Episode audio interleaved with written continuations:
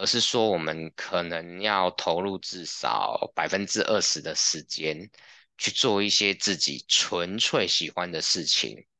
为什么呢？因为其实我们人类不是机器，我们是拥有 心灵的生物，所以其实我们本来就值得把时间花在我们自己觉得美好的事物上面。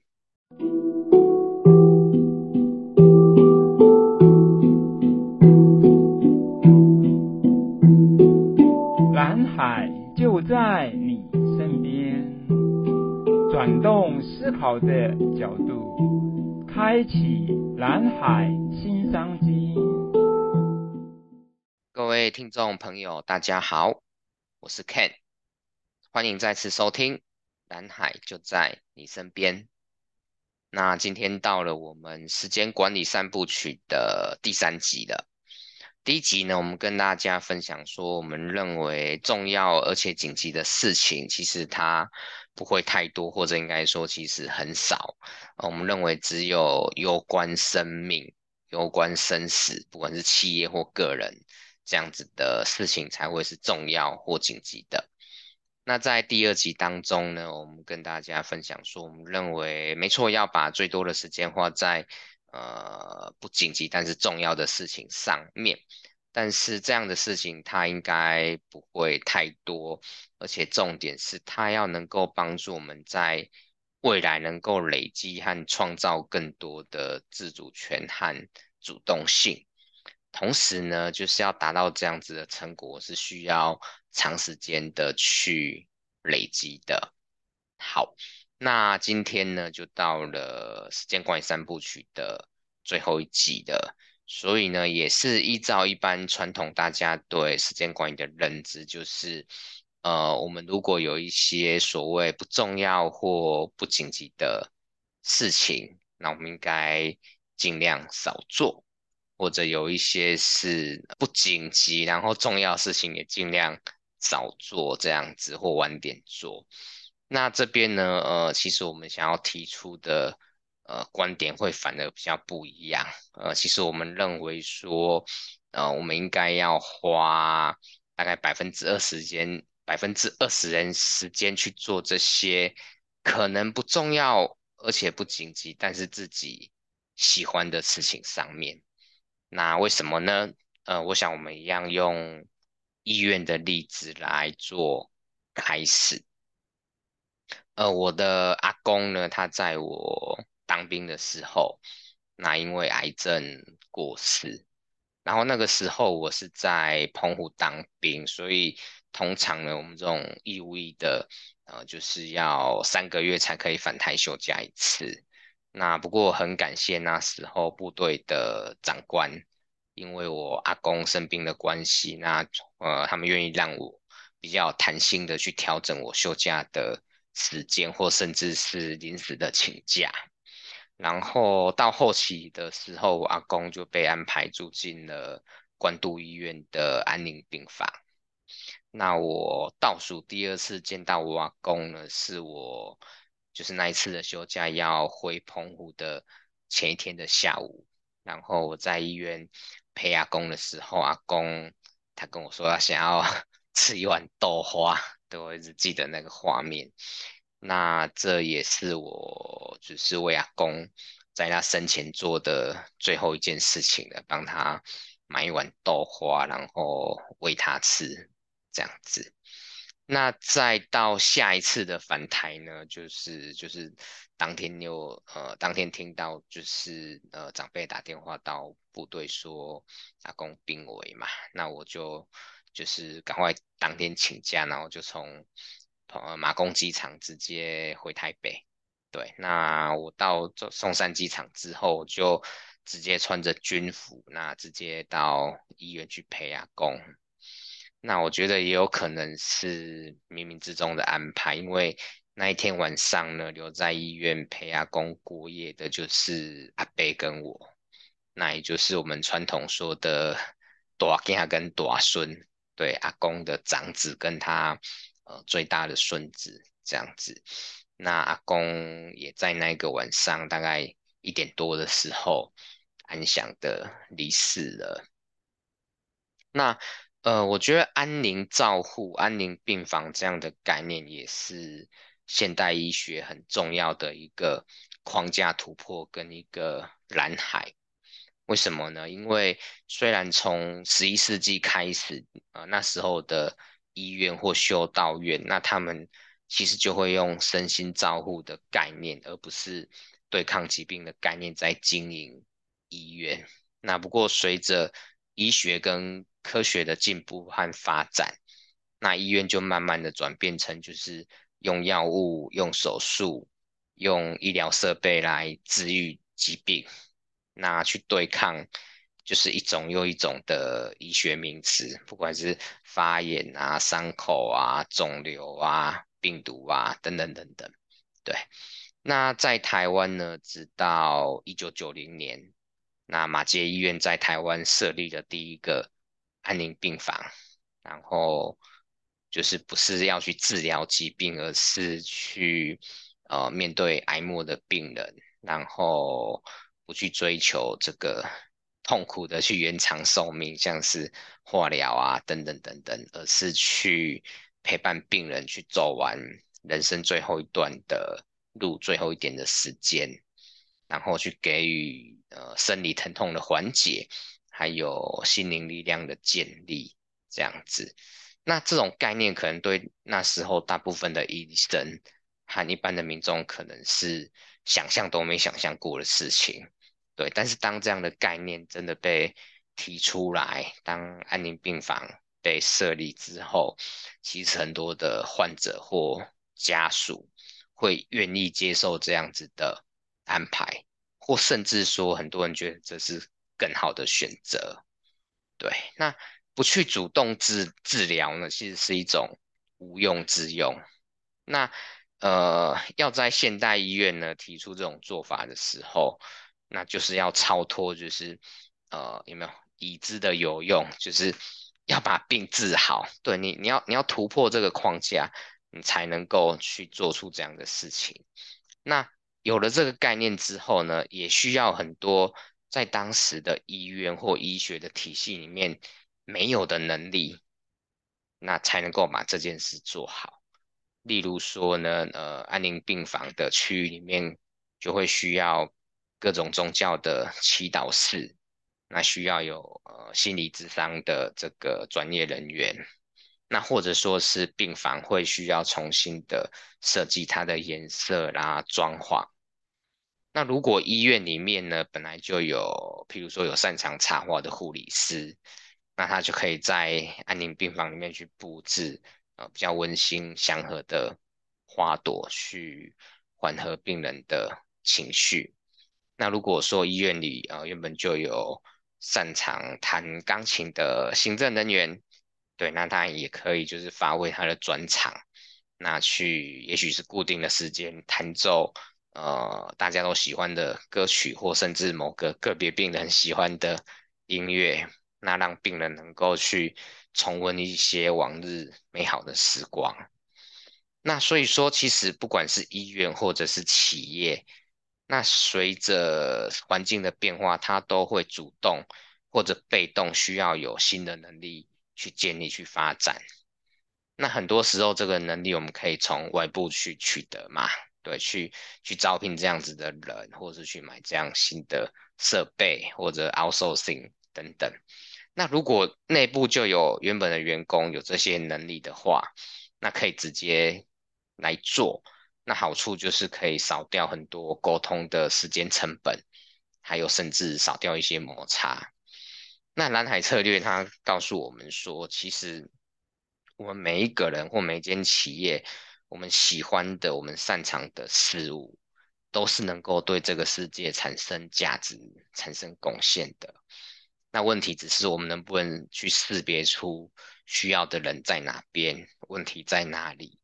这样子。所以，呃，时间管理的第三条原则，那我们认为呢，对于不重要、不紧急的事情，不是尽量少做，而是说我们可能要投入至少百分之二十的时间去做一些自己纯粹喜欢的事情。为什么呢？因为其实我们人类不是机器，我们是拥有 心灵的生物，所以其实我们本来就值得把时间花在我们自己觉得美好的事物上面。那这些单纯喜欢没有目的性的时间的投入，就其实常常会带给我们心流嘛。那那这个就是它也常常会带给我们人生，就是呃我们没有想象，我们很难想象到的收获。对，这些无用之用，对，就是还无用之用，就是说它没有目的性的用途。对，但是它将来可能会对这个世界 产生某种贡献。对，我想大概意思是这样子。那大家都呃耳熟能详，说贾伯斯在年轻的时候，他去旁听这个字体美术设计的课程。那那这个经验呢，影响了他在开发麦金塔电脑的时候，对于字体美学的讲究。那也奠定了所有苹果产品它就是的美学标准，要优雅，要简单，对。那那我们也知道说，李安他花很多的时间在在这个电影和导演的领域上嘛。那很多很多年之后，他拍出了《卧虎藏龙》这个 旷世巨作。那当然也还有其他很很经典的电影。那这些原因呢，都是在他们这个心流的时间里面，他们累积了他们自己。无法想象的巨大的能量，那也不知道之后会会要用在哪里这样子。那所以我觉得人生我们最有机会去获得意外之外的成就和美好，它最大的可能性就是来自这些我们自己喜欢的无用之用。那当然，我也认为说，大多数的人和我一样，我们可能。我们不敢豁出去，就是把所有的时间都梭哈在自己喜欢的、纯粹喜欢的事物上。所以我，我个人就很喜欢八二法则嘛。所以，我觉得我们可以百分之八十用在重要不紧急的事情上面，那百分之二十就用在这些我们自己单纯喜欢的事情上面。那这百分之二十的时间，保守来说，就是让我们有足够的时间去享受生命的美好。那以前不是有一句话，生命以前那个广告嘛，生命就该浪费在美好的事物上。我觉得其实那个不是浪费，那个是真的是享受。那积极来说呢，这个有可能帮助我们在未来创造，就是比我们能想象还要多很多倍的财富，比我们想象要多很多倍的成就感。对，这个可能性都在这个过程当中累积，呃。那我想我，我以我自己来说的话，其实我我蛮感谢我过去三十多年，我都很坚持周末要去打棒球，不管是比赛或练球，因为那就是我最纯粹喜欢的事情，几乎是我一生都这样子。那虽然我打的球队只是就是很普通的一个呃假日的乙组棒球队，但是呃不管是学生时代面临月考、段考。联考或者工作之后要加班要赶工，那我从来没有中断过我站上球场的这个渴望。然后甚至我记得我在高一高二那两年，就是那时候不知道人生要干嘛，对，或者是说呃常常有时候工作上你感到厌烦、感到不如意的时候，你觉得 就是下个礼拜的比赛就是你 人生的目标。对，甚至有时候你礼拜天晚上就开始倒数七天，就是六天或七天后的的的下一次比赛的时间。对，那棒球的这个无用之用，它除了带给我生命中很多美好的时刻，那有些时候甚至还是我的心灵的依靠。那我这几年的另外一个无用之用，当然就是 就是蓝海策略。那呃，就有很多个心无旁骛的午后，或者是夜深人静的夜晚，那我就很专心的投入在呃蓝海策略的学习呀、啊、思考啊、那分享啊、呃应用啊，或者是反思啊、等等等等。对，那那这一路上就发生了很多我真的是意想不到的美好。那第一个就是。呃，在这我学习跟分享蓝海的路上，那认识了很多不同领域的优秀的人士。那我从这些人身上，不管是他们的专业能力、他们的品格，那我都获得了很多的学习。然后呢，就是呃，会有人找我讨论职涯，然后会有人找我用蓝海的方式去开读书会，对，那会有人找我一起讨论说，呃，他怎么在职场上面应用蓝海策略去去开创他的职业，让他在原本的公司、原本的工作里面能够做得更好，那或者是如何斜杠，对，那当然也很感谢，就是有。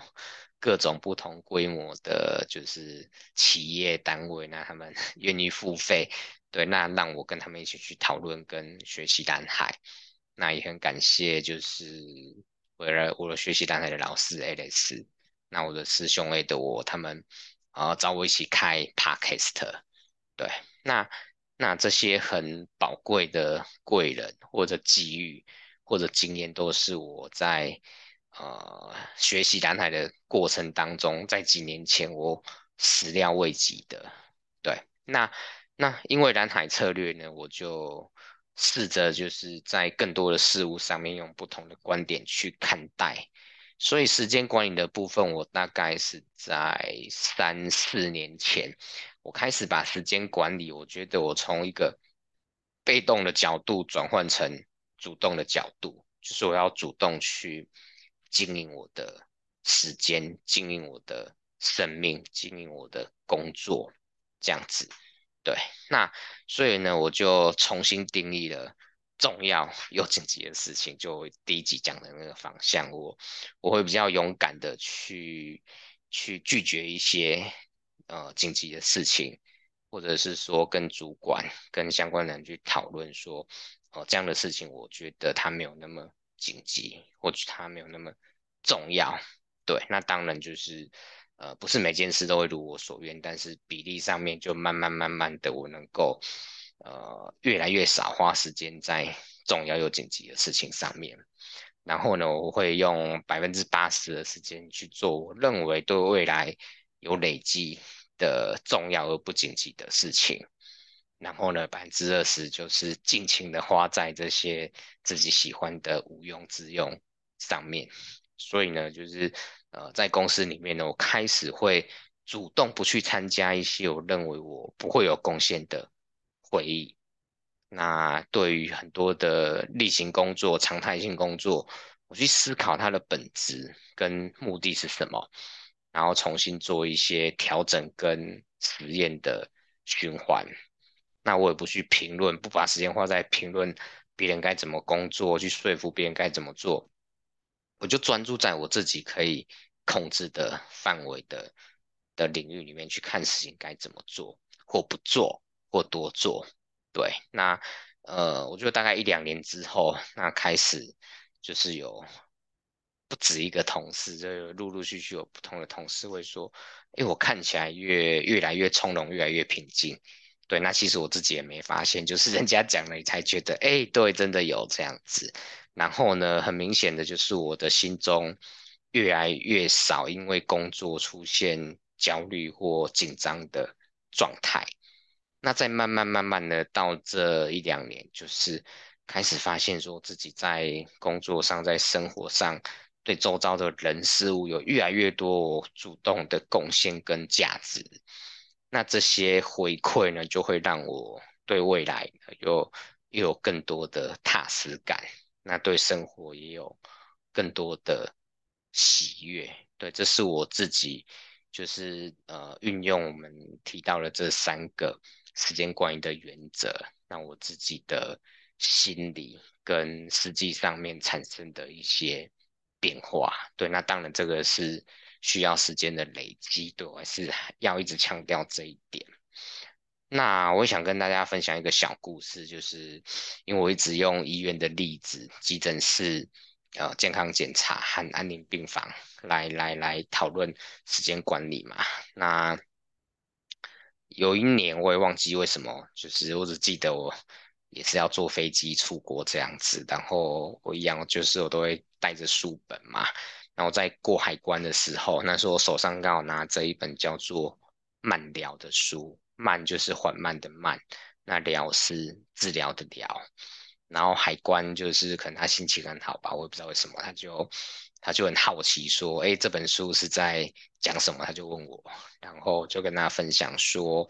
呃，就是现代的医学，那都把生病的人体当作是一个需要被 修理的机器这样子。”对，但是呢，那个时候在旧金山有一间医院叫生慈医院，那它呢就是依循中世纪的传统，他们的理念是说，人体呢是一个需要用心去照料的园地，对，它是一个有机的，它是一个有生命，它是一个有心灵的，那所以呢，用饮食跟休息的导引，那就可以产生复原的力量。那胜过呢，我们去对抗疾病的治疗方式，所以往往呢，医生只要用很简单的处方，那就会让病人呢获得体质上的好转。那当然，这种很接近无为而治的疗法，它需要时间，然后也需要医生呢，他亲手去看病人，去摸病人，去感受病人，去帮病人量体温、量血压、量脉搏，去感受。病人的生命状况，那不是说看着机器产出的数据，那去决定该怎么治疗这样子。所以呢，就是呃，我想用慢聊的这个概念，那一样再回到我们的时间管理，就是我们呢，我们是把时间当作是冷冰冰的数字，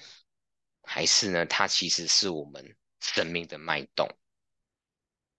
那我们的时间呢？我们都投入在是让别人觉得我们做得好，